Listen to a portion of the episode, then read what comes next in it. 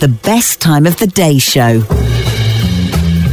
I suppose these podcasts, if you've listened from the beginning, are showing what a dreadful human being I am, and because there's so many things that make me laugh, and they're usually the things that you shouldn't laugh at. It's like farting in church. Is it these things? Talking of church, I was invited some years ago by a friend of a friend to a friend of theirs. It was quite quite a distance. I'm distancing myself here uh, to a christening. Okay, now I don't go to church very often because I don't have any, any, belief as such. So I went with someone uh, who was actually quite a large human being, uh, who was also a terrible giggler, and we were sitting on in the pew at the back. Go in the back, okay, out of harm's way. And on came the vicar, who was actually a friend of the people who were going to have their baby christened. And I've done it in public.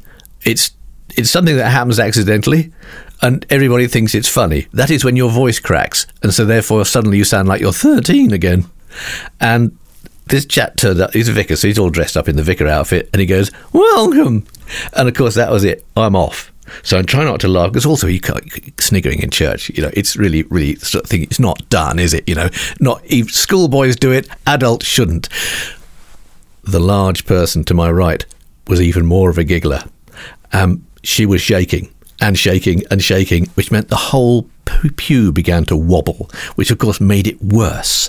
And so they were trying not. To, we knew that if we looked at one another, that would be the end.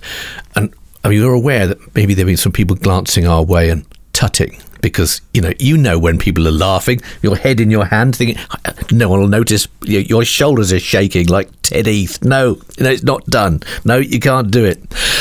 Luckily, it was a big Catholic job, this, so uh, there was a lot of smoke and stuff like that going on. And we all gathered round the font, and the baby turns up, everything the baby, and there's candles everywhere. Now, I don't remember my christening very much. I'm sure I screamed the place down, but I don't think I've ever been to a christening. I may not have been to one since, actually, but apart from that, there's two in a lifetime. Uh, but they had candles. You know, babies and fire, it's really not a good idea at all because what little I remember from biology, said if you're a baby, you have a massive, you know, you're massively inquisitive, and also your eyesight doesn't work or that. Everything's a bit blurred, isn't it? To start off before you actually figure out how to focus. So there there's the old intoning going on, you know, and the water being splashed on the child, etc.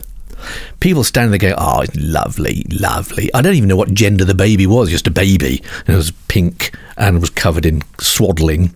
And ah, oh, sweet, this is marvelous. Doting parents, etc., etc., etc.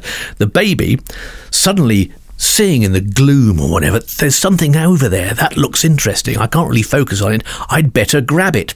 So the child grabs the flame of a candle, and then, of course, realizing that uh, yes, okay, new brain to new hand. Bugger, this is hurting. Yeah, what do I do under the circumstances? I know what I do. I scream the place down. And what do you do? As we are always told in first aid, you actually have to dip the you, you get run it under cold water.